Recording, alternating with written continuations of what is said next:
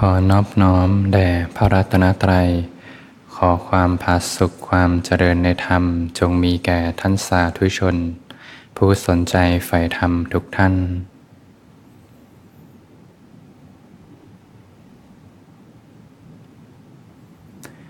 วันนี้ก็เป็นธรรมะยามค่ำคืนที่สวนธรรมะอารี ก็ตรงกับวันศุกร์ที่5 มกราคม 2567ศุกร์แรกของปีญาติโยมทำงานกันมาทั้งอาทิตย์ก็ถือโอกาส ในพักกายพักใจทำงานเหนื่อยมาร่างกายเด็ดเหนื่อย ก็พักสุกเสาร์อาทิตย์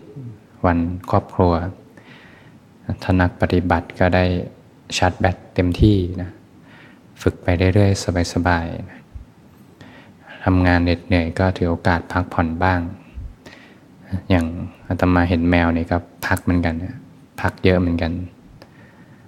มีแมวตัวหนึ่งชื่อแบทแมน หน้า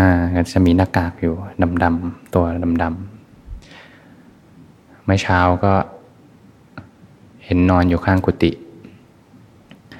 สายก็นอนอยู่ใต้กุฏิช่วงสี่โมงเย็นเนี่ยก็เห็นนอนอยู่ใต้กุฏินอนที่เดิมเลย นอนทั้งวันเลยแล้วเมื่อกี้เพิ่งออกมาก็เห็นนอนอยู่หลังศาลานอนทั้งวัน แมวก็พักเหมือนกัน สงสัยก็ทำงานกลางคืน พักกลางวัน แบ่งเวลาทำงาน เวลาพักผ่อน สัตว์เขาก็ยังพักผ่อนเหมือนกัน เราก็ทำงานเหน็ดเหนื่อยก็ถือโอกาสพักกายพักใจ ที่พึ่งที่แท้จริงก็คือกายใจนั่นแหละนะ มีสติสัมปชัญญะอยู่ มีพระธรรมเป็นที่พึ่ง มีตนเป็นที่พึ่ง มีพระธรรมเป็นที่พึ่ง ถือว่าเป็นที่อบอุ่นได้รบ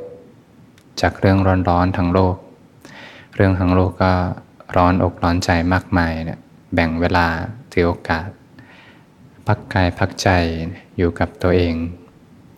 มีสติสัมปชัญญะอยู่ รู้เนื้อรู้ตัวอยู่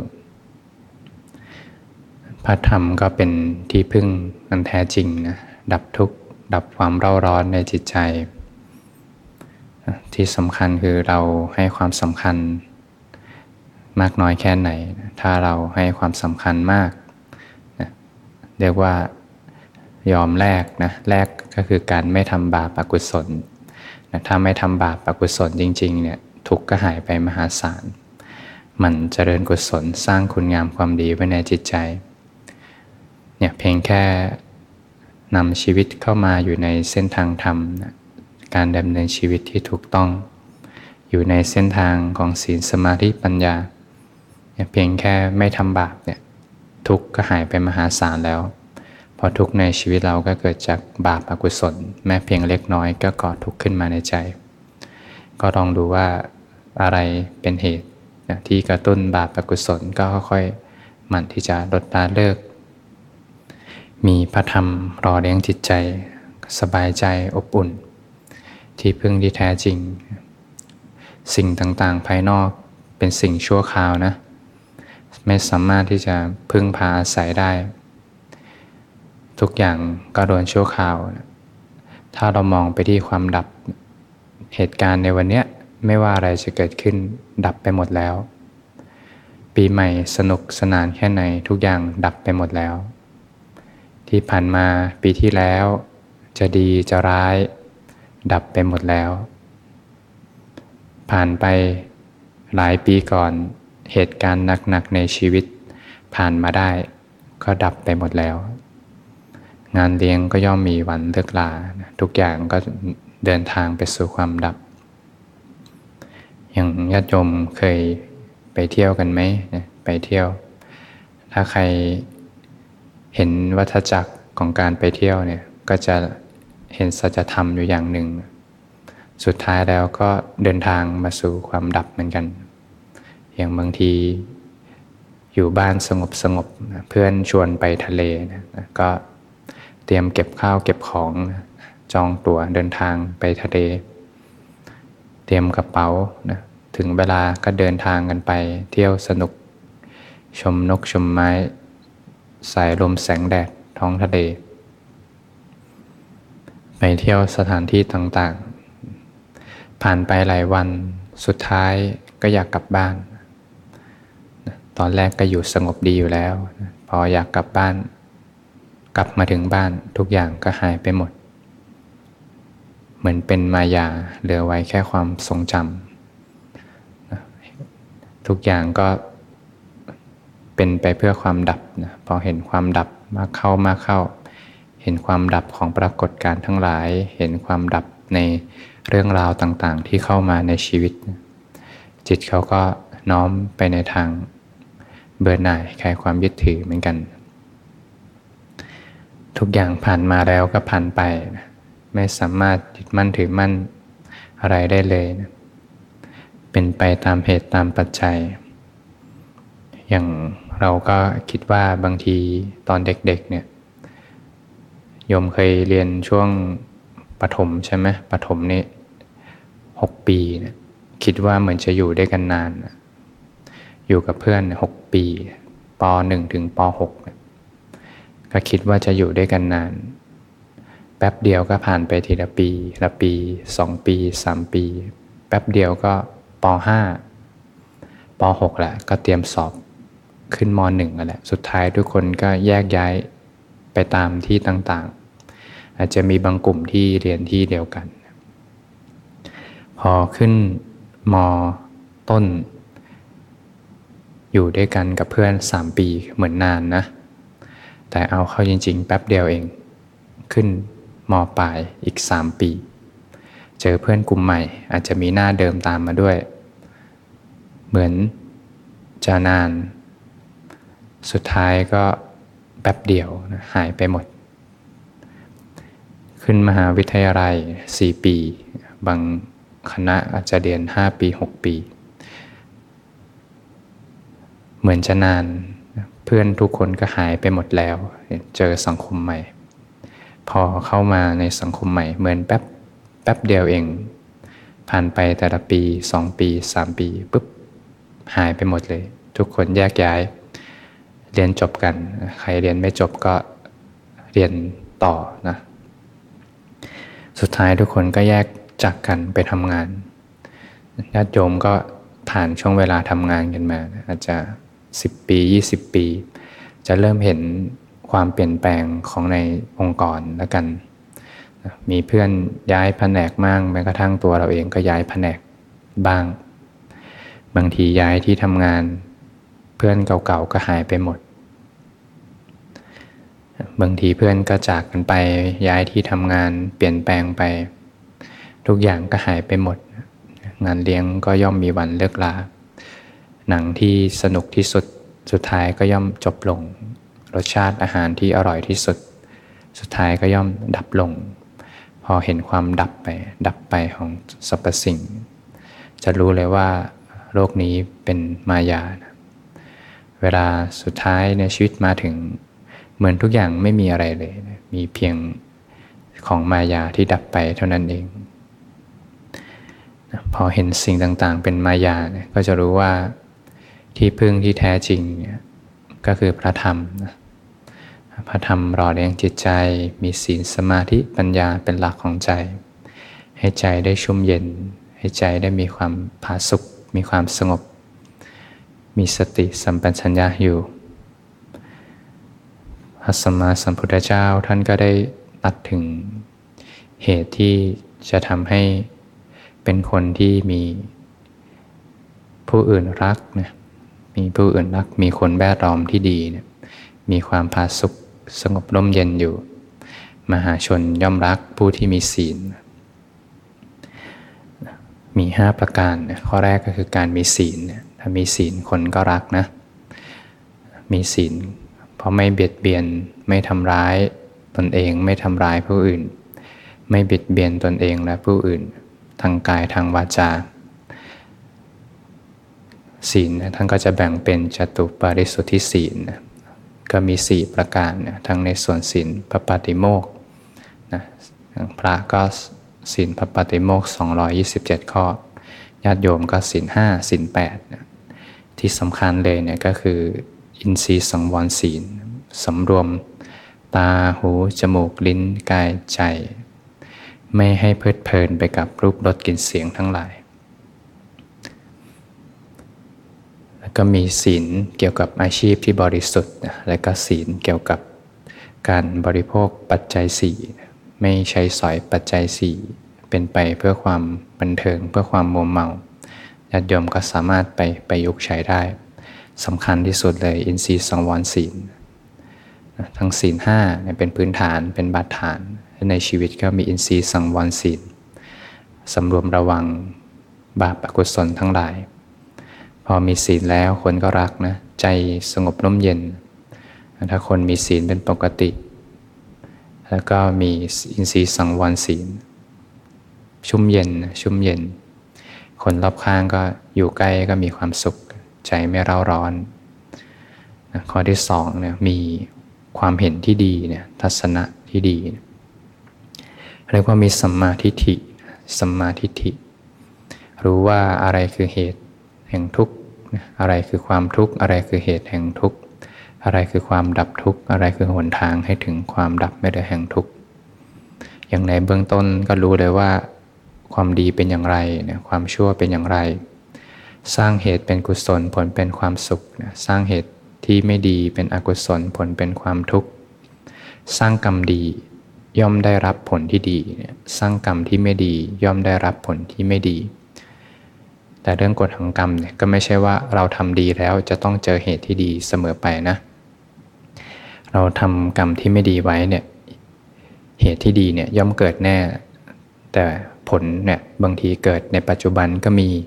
กรรมบางอย่างส่งผล ในอนาคตก็มีบางอย่างส่งผลในชาติถัดไปก็มีนะแต่สิ่งที่ทำไว้เนี่ยดีแน่นอนนะแต่ก็ไม่ใช่ว่าทำดีแล้วจะเจอเรื่องที่ดีเสมอไปก็ต้อง ยอมรับว่าบางทีเหตุปัจจัยผลหนึ่งเนี่ยมาจากหลายเหตุเหมือนกัน แต่ก็ตั้งอยู่ในคุณงามความดีไว้ผลที่ดีย่อมเกิดขึ้นแน่นอน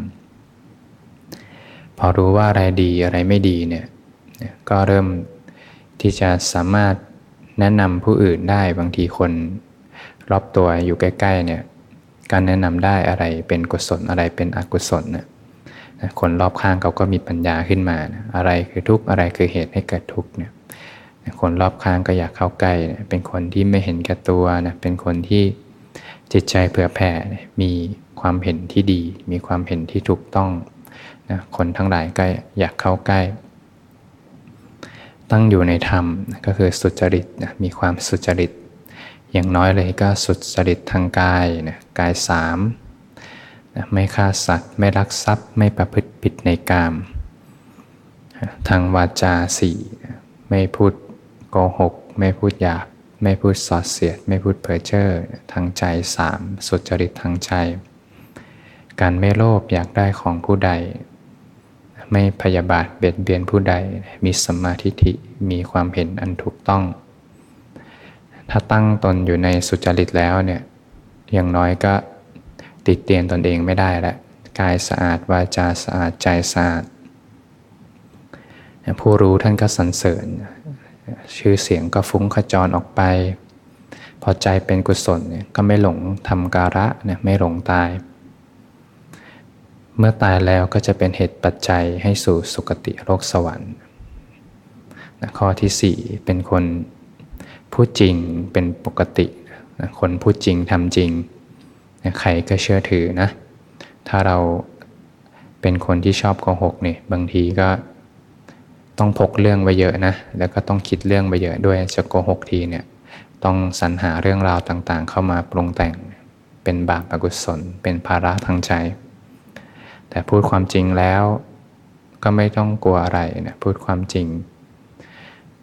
ใครเข้าหาก็เชื่อถือเนี่ยเรียกว่ามีเครดิตเนี่ย คนนี้พูดจริงทำจริงเนี่ยคนก็อยากเข้าหาข้อสุดท้ายก็คือทำงาน อันเป็นหน้าที่ของตนก็เรียกว่าทำหน้าที่แห่งตน เราก็มีหน้าที่หลากหลายนะญาติโยมมีหน้าที่หลากหลาย เช้าเป็นพ่อแม่บางคนก็เป็นลูก พอไปทำงานบางทีเป็นเจ้านายบ้าง บางมิติเป็นลูกน้องบางทีตอนเย็นกลับมาก็กลับมาเป็นลูกกลับมาเป็นพ่อแม่ แต่ละช่วงเวลาของชีวิตก็ทำหน้าที่ตนเองให้ดี อย่างตอนนี้ใครมาฟังธรรมก็เป็นผู้ประพฤติธรรมก็ทำหน้าที่ของตนให้ดีหน้าที่ที่แท้จริงที่อย่าลืมเลยคือหน้าที่ทางธรรม หน้าที่ในการเพาะบ่มศีลสมาธิปัญญาให้บริบูรณ์ขึ้นมา อย่างกิจของพระสงฆ์กิจที่แท้จริงของพระสงฆ์ที่พระศาสดาท่าน ให้ความสำคัญก็คือการอบรมพัฒนาศีลสมาธิปัญญาให้บริบูรณ์ขึ้นมา อย่างถ้ายกระดับขึ้นมาอย่างบริบูรณ์แล้วเนี่ยในพระอริยเจ้าทั้งหลายเนี่ยพระโสดาบันพระสกทาคาบีเนี่ยเป็นผู้ที่มีศีลบริบูรณ์ สมาธิพอประมาณปัญญาพอประมาณอยู่นะพระอนาคามีบุคคลเนี่ยเป็นที่พอบ่ม นศีลบริบูรณ์ สมาธิบริบูรณ์เรียกว่าความตั้งมั่นเต็มที่แล้ว ก็เหลือปัญญาที่ยังไม่เต็มนะก็จนพระหันสาวกนะที่ท่านมีศีลบริบูรณ์ สมาธิบริบูรณ์ ปัญญาบริบูรณ์เรียกว่าก็จบกิจในพระพุทธศาสนาเนี่ยก็เป็นกิจที่สำคัญที่สุดเนี่ยที่พวกเราทุกคนพึงกระทำก็เป็นเหตุปัจจัย ทั้ง 5 ข้อนะก็จะเป็น เครื่องพอบบ่มที่ทำให้มีคนรักมากมายนะมีคนเข้าหา อย่างเรื่องราวในสมัยพุทธกาลมีครั้งหนึ่ง พระสมมาสัมพุทธเจ้าและคณะสงฆ์ห้าร้อยรูปเนี่ยเดินทางไปบินธบาตในกรุงราชคฤห์ขณะนั้นเองเนี่ยมีเด็กห้าร้อยคน เดินสวนลงมาเลย เดินแล้วก็ถือกระเช้าขนม แบกขนมเต็มไปหมดเลย จะเอาไปขายที่งานมหรสพ ก็เดินผ่านคณะสงฆ์ไป เจอพระสัมมาสัมพุทธเจ้า ก็ได้ทำการได้กราบสักการะพระองค์ พอกราบเสร็จก็เดินทางไปต่อ พระสัมมาสัมพุทธเจ้าท่านก็ได้ตัด กับพิสุว่าเนี่ยพวกเธออยากฉันขนมของเด็ก พวกนี้ไหมพิสุทั้งหลายก็ได้ตอบว่าเนี่ยพอเห็นเด็กเนี่ยเขามากราบเฉยๆแล้วก็ก็เดินทางไปต่อเนี่ยเขาก็คงไม่ได้อยากถวายพระสงฆ์เรา พระสมมาสัมพุทธเจ้าท่านก็ได้ตัดว่าเนี่ยเดี๋ยวให้ พวกเราเนี่ยเดี๋ยวไปรอที่ใต้ต้นไม้ เดี๋ยวเจ้าของขนมตัวจริงจะมา หลังจากนั้นพระพุทธเจ้าแล้วก็พระพิสุทธิ์สงฆ์ห้าร้อยรูปเนี่ยก็ไปรอที่ใต้ต้นไม้ เจ้าของตัวขนมตัวจริงคือใคร ก็คือพระมหากัสสปะพอพระมหากัสสปะเนี่ยท่านเดินทางเข้ามา เด็กทั้งห้าร้อยเนี่ยเข้ามารุมท่านเลย มารุมหาท่านด้วยความ ปิติดีใจนะปิติดีใจท่านให้นึกภาพอาตมาก็คงนึกเห็นเด็กที่เจอซันตาคลอสนะวิ่งเข้าไปหา ด้วยความดีใจด้วยความปิติปาโมดแล้วก็ถวายของขนมให้พระมากสปะ เต็มไปหมดเลย ถ้ามองในอีกมุมหนึ่งก็อาจจะเคยสร้างบารมีด้วยกันมา อาจจะมีวาสนาบารมีร่วมกันพอพระมกสปะได้รับ ขนมจากเด็กเหล่านี้นก็ได้บอกให้เด็กทั้งหลายเนี่ยเดี๋ยวให้ไปถวายพระสัมมาสัมพุทธเจ้า แล้วก็คณะสงฆ์ห้าร้อยรูปด้วย หลังจากนั้นเด็กก็ไปถวาย ไปถวายขนมพระสัมมาสัมพุทธเจ้า แล้วก็พิสุก็ได้ฉันพัฒหารกัน แต่ก็ได้มีพิสุกลุ่มหนึ่งได้บอกว่าเด็กกลุ่มเนี้ย ถวายของเอาหน้าเนี่ยไม่ยอมถวายพระพุทธเจ้าและคณะสงฆ์แต่พระมากสปะเดินทางมา กับถวายพระมากสปะ พอพระศาสดาท่านทราบเรื่องเข้าท่านก็ได้ตัดว่าเนี่ยกสปะบุตรของเราเนี่ยเป็นที่รักของเทวดาและมนุษย์ทั้งหลาย พระองค์ก็ตัดสุภาษิตไว้ว่า มหาชนย่อมรัก คนที่มีศีล มีความเห็นที่ดีตั้งอยู่ในธรรม เป็นคนพูดจริงเป็นปกติทำงานอันเป็นหน้าที่ของตนนะถ้าเราน้อมนำทำเหล่านี้มาปฏิบัติก็จะเป็นที่รักของมหาชน มีความผาสุกมีความสงบร่มเย็น ที่สำคัญเลยก็ไม่ลืมทำกิจที่แท้จริงของชีวิต คือการอบรมพัฒนาศีลสมาธิปัญญาให้บริบูรณ์ขึ้นมา จะได้ไม่ต้องมาเวียนว่ายแต่เกิดในวัฏสงสาร ไม่ต้องมาพบกับความทุกข์ทรมานอีกร่ำไป มีความพาสุขสงบเป็นอิสระ พบกับความสงบสุขที่แท้จริงของชีวิตได้